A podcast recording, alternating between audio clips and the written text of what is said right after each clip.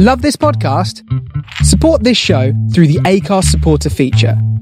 It's up to you how much you give, and there's no regular commitment. Just hit the link in the show description to support now. Ryan Reynolds here from Mint Mobile. With the price of just about everything going up during inflation, we thought we'd bring our prices down. So to help us, we brought in a reverse auctioneer, which is apparently a thing. Mint Mobile unlimited premium wireless. Ready to get 30, 30, bit to get 30, bit to get 20, 20, 20, bit to get 20, 20, bit to get 15, 15, 15, 15 just 15 bucks a month. So, Give it a try at mintmobile.com slash switch. $45 upfront for three months plus taxes and fees. Promo rate for new customers for limited time. Unlimited more than 40 gigabytes per month. Slows. Full terms at mintmobile.com.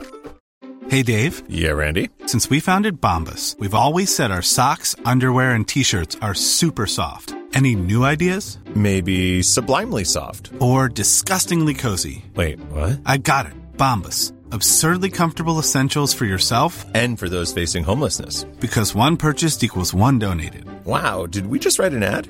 Yes. Bombas. Big comfort for everyone. Go to bombas.com slash ACAST and use code ACAST for 20% off your first purchase. Hello, you lovely lot. Welcome to this week's edition of Tuesday Night Jaw on the Distraction Pieces Network. We have reached the end, my friends.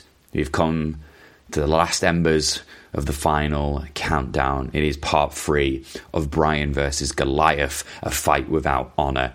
This uh, this little series is something I really enjoyed doing, um, but it kind of ended up taking over my life. So it's been a bit of a, a, um, a labour of love, shall we say, in, in for the last month, really, that it's done. Um, again, I, I feel like I should apologise. The, the last episode, which was probably two weeks ago now, uh, was 15 minutes long. Uh, and I think I've broke the record for the shortest episode ever um, because the intro was probably five minutes. the episode was probably 10. But it took me two days to edit because there's so much stuff I had to, to sort of cram in and then research and cut out. So I apologise that that one was a bit short. This one will be longer. We've got three matches to cover: a retrospect for Morishima and a retrospect for for Danielson, as well as probably a little bit of an outro-y type thing. So I promise you that this is going to be a bit longer uh, and hopefully last you through your car journey, your your, your public transport journey, or when you're in the gym or wherever you listen to this. So thank you so much for for having some patience um, and, and thank you for all the really nice feedback and stuff. But we are gonna finish this bad boy this week, so nice one for that. Uh, currently planning next project. So many options, don't know which one to do. Um, so probably while I'm doing that, I'm to have a return to, to having a theme slash guest episode. It's probably going to be Chris Egan after his heroic appearance on the live episode. Um, where he became somewhat of a, of a bit of an infamous legend. So it's probably going to be me and Egan doing something with his hotline, maybe taking some burning questions from you guys. So fire away on that. Uh, if I sound a bit croaky, or a bit a bit Barry White, it's because I was at a show last night, which was Fight the Good Fight, uh, Lucy Openshaw's show in Fairfield Social Club in Manchester to raise money and awareness for a couple of charities, but obviously one of them being Mind Manchester, a great charity that's very close to my own heart. Um, I've spoken about them before and constantly talk about mental health openly as well. It affects a lot of people, and especially people in wrestling, whether that's fans or performers. We all have a common bond where we've had to deal with mental health either ourselves or within our family lives, so our friends and family. So it was a really, really good cause to be involved with. And it was an ace night because I got to meet loads of people and loads of dogs. Um, I might have had a few many beers, so if you saw me and I was a little bit merry, um, sorry, slash you're welcome. I had a bit of a good time because I don't go to many wrestling shows with a night off anymore. So I had a night off and it was nice. And I got to sit back and watch a wicked show with loads of uh, potential superstars as well as, as, as people that are already names on on the, the, independent scene. So big shout out to Lucy for doing that. And if you if you missed the show um, for whatever reason, I'm not too sure where it stands in terms of it coming out as an on demand release. But if you do feel like you want to contribute, the charity is Manchester Mind, which is that's their Twitter handle at Manchester Mind. If you wanted to make a small contribution to them, that would be amazing, and we fully support everything they do here at Tuesday Night Jaw. Right, that's all the business done at the beginning. Let's get this bad boy on the road. Welcome, you lovely lot, to part three of Brian versus Goliath a fight without honour. As match three approached, the battle lines were firmly drawn, but they had become somewhat blurred. Following Danielson's actions against Nigel and his refusal of overtime in Las Vegas, was he still the golden boy of ROH? And then there's Morishima, an eight month reign ended by McGuinness when the monster showed respect, bowing to the new champion and handing over his crown. Was he still the outside threat, the remorseless and unstoppable force that he once was? Unlike the first two matches, the cause had changed for both. Danielson wanted revenge for the stoppage in match two and would do anything he needed. But the reason Danielson wants revenge is at the Man Up pay-per-view taping. Morishima, before the match, vowed he would not go after the injured eye. Danielson was wrestling with an eye patch. He had laser surgery to correct the damage, and Morishima just pummeled the eye mercilessly. And Danielson is hot, and he is looking for some revenge here. And he's going to work on Morishima. Hard kicks to the chest on the floor. Just battling outside the ring. It was clear that this was a fight and not a professional wrestling contest. The chaos built and built and built. Danielson launching himself into the crowd with a springboard plancha. As that New York audience became increasingly raucous, Bryan grabbed the timekeeper's bell hammer and plunged it deep into the eye socket of Morishima, rabidly trying to blind his rival. The violence grew, Dragon bleeding from his forehead as he tried to stay in the fight. Morishima, having regrouped, desperately tried to put his foe away. Back and forth they went until, finally, Danielson snapped.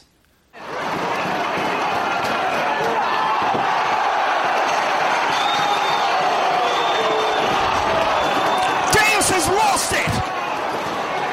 He just threw down Paul Turner and is repeatedly stomping away at Morishima. Repeated low blows. Danielson's rage has overcome him. He's destroying Takeshi Morishima and everyone in his path. The locker room coming out to stop Danielson. Morishima's down. The winner of the match as a result of a disqualification, Takeshi Morishima. Following the chaos of the finish, Nigel McGuinness confronted Danielson, pointing to the logo on the canvas, proclaiming that Bryan had disrespected everything that the company had stood for. As Nigel turned to see Morishima being ushered away, Danielson took an opportunity to attack McGuinness. Standing above his longtime rival, Danielson would shout, You hear that? You hear that? Best in the world. War never changes, men do. Through the roads they walk. On the 29th of December 2007, at Rising Above, Morishima and Danielson's path of destruction would continue.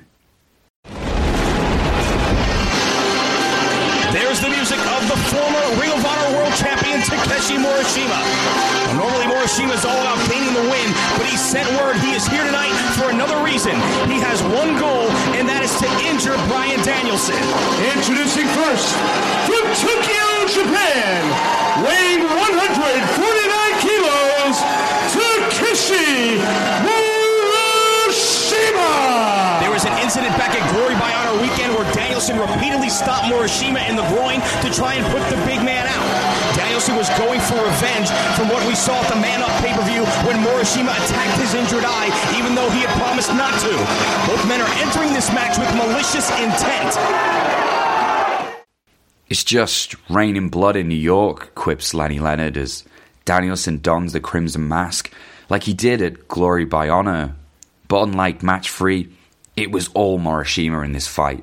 Furious at Dragon for his less than honourable assault, the monster would punish Danielson from pillar to post. A lariat decapitates Bryan before Morishima drops him with a backdrop driver. But fueled by hatred, Danielson tried to clamber to his feet, only to be met with another thunderous lariat. A cover followed, but a defiant Danielson kicks out. The blood continues to pour out of his head. Morishima, oh, blatant low blow, and draws a warning from Paul Turner. That would normally be a disqualification. Relaxed rules here. Turner's going to let him get away with it, but oh, he just stopped him in the groin. Morishima's doing the exact same thing Danielson did to Morishima, and he just threw the referee down. You cannot manhandle an official like that here in Ring of Honor. That's going to be a disqualification. We've got other referees from the back trying to break this up. Trying to pull Morishima off of Danielson He's just shoving them aside. He's got referee Bryce Remsburg. Backdrop driver on another official here. You cannot put your hands on a referee like that. that is unprecedented here in Ring of Honor. No one has ever manhandled an official like that before. But Danielson somehow is back to his feet. He's got the timekeeper's hammer. He's got the ring bell hammer looking to do damage on Morishima. The match is over, but Danielson is focused on revenge. We have to wait almost a full calendar year until we would have match five between these two. During that time period, Morishima would make sporadic appearances for Ring of Honor, but would also return to Noah and beat the legendary Misawa for the GHC heavyweight title. As for Danielson, he'd continue to be a regular for Ring of Honor, locking horns with several people on the roster, and of course, having his moments with Nigel McGuinness as well as the likes of Austin Aries and Claudio Castagnoli. But it always felt within this time period that we were going to reach the final point, that we were going to reach the final battle. And on the 27th of December 2008, we had a fight without honor.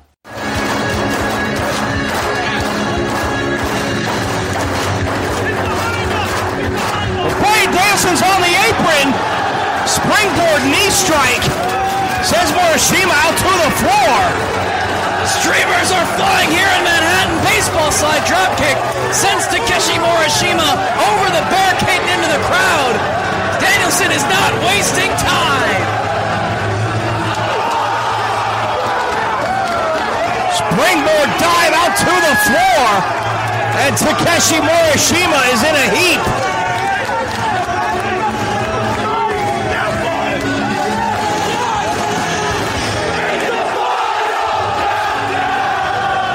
After the hot start, Danielson would once again grab the bell hammer and tear away at the eye socket of Morishima.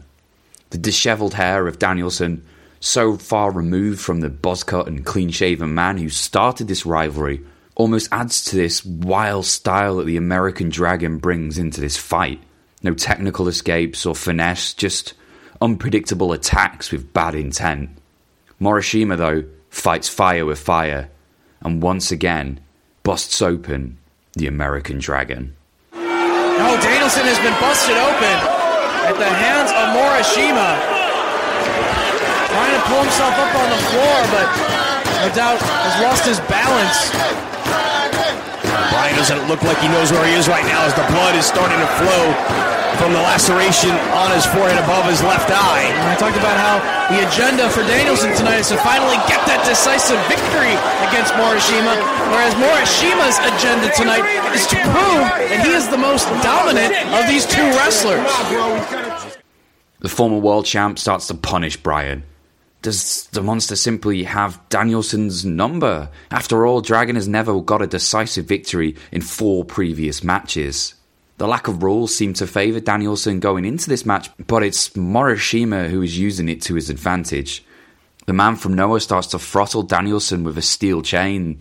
The visuals starting to become one of the old Texas deathmatch wrestling days, somewhat apt given Morishima's training with All Japan Wrestling. The King's Road style obviously being heavily influenced by the old Texas Masters. Fighting through blood loss, Danielson starts to trade with the monster. several blows are cancelled out by one huge hit. Grounded and fading, Danielson fights for air as Morishima throttles him with the chain again. Still, Dragon stays in the fight. Danielson ties Morishima in the chain and a triangle choke as the monster's arm falls twice. Somehow, Morishima fights on and powers Danielson off him with a power bomb. A backdrop driver, Bryan's foot lifelessly flops on the bottom rope to keep him in it. The chain enters the battle once again as Bryan ties the arms of Morishima. The man from Tokyo fights off Dragon until he's on the receiving end of repeated shots to the groin, a callback to match three and four, and repeated elbows to the head. Barely conscious, the monster sways. Repeated elbows by Bryan Danielson. Morishima's also not defending himself. Cow mutilation. Will he tap? Oh, his, his arm looks to be limp once again. That's it.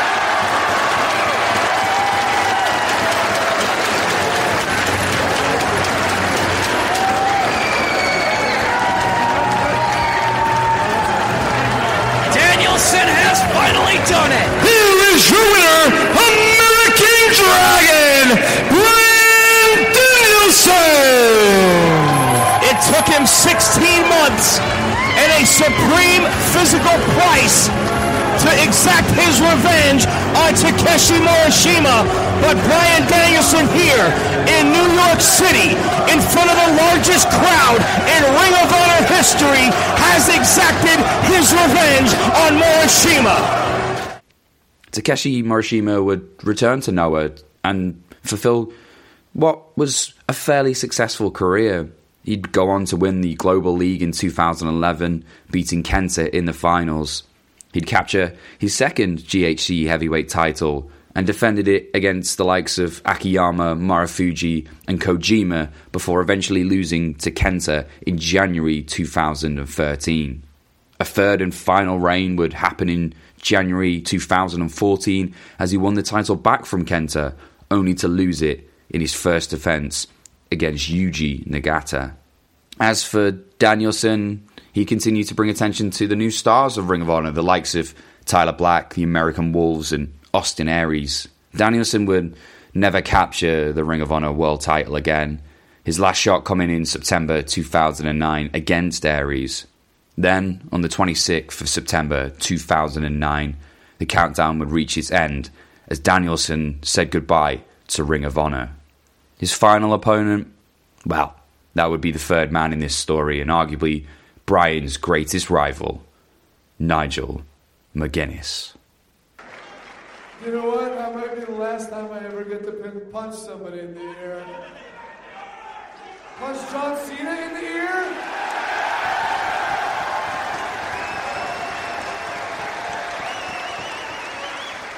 I swear to God, I'll walk right up to that son of a bitch and.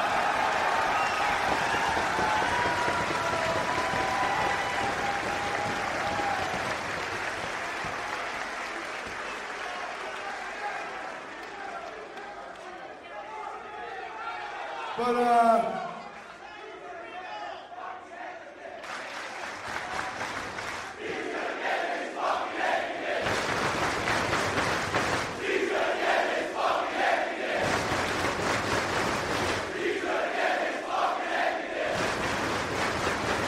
Really? Not if I can't see him, he won't. Uh, shouldn't I be a comedian or something? Uh, but, but seriously, there's really only one thing left.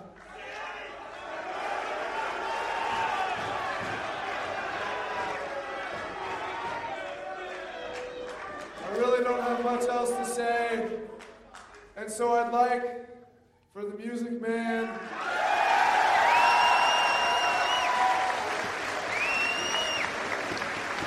to cue up my favorite song one last time. Thank you, New York City.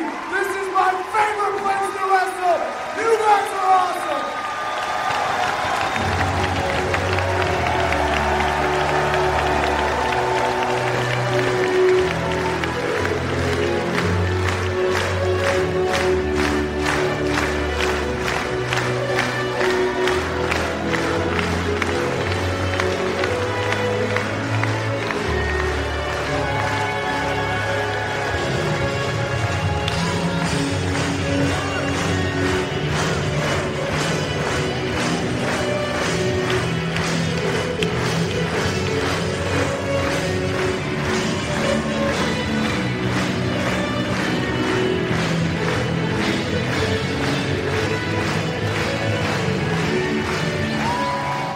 And there we have it. That is the end of part three and the end of Brian versus Goliath. Once again, thank you so much for listening to this. I really appreciate it.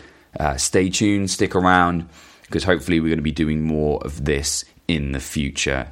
In the meantime, take care of yourself, and I'll see you next week on Tuesday Night Jaw. Planning for your next trip? Elevate your travel style with Quince. Quince has all the jet setting essentials you'll want for your next getaway, like European linen, premium luggage options, buttery soft Italian leather bags, and so much more. And is all priced at 50 to 80% less than similar brands. Plus, Quince only works with factories that use safe and ethical manufacturing practices. Pack your bags with high-quality essentials you'll be wearing for vacations to come with Quince. Go to quince.com slash pack for free shipping and 365-day returns. Mom deserves the best, and there's no better place to shop for Mother's Day than Whole Foods Market. They're your destination for unbeatable savings, from premium gifts to show-stopping flowers and irresistible desserts. Start by saving 33% with Prime on all body care and candles. Then get a 15-stem bunch of tulips for just $9.99 each with Prime. Round out Mom's menu with festive rosé, irresistible berry chantilly cake, and more special treats. Come celebrate Mother's Day at Whole Foods Market.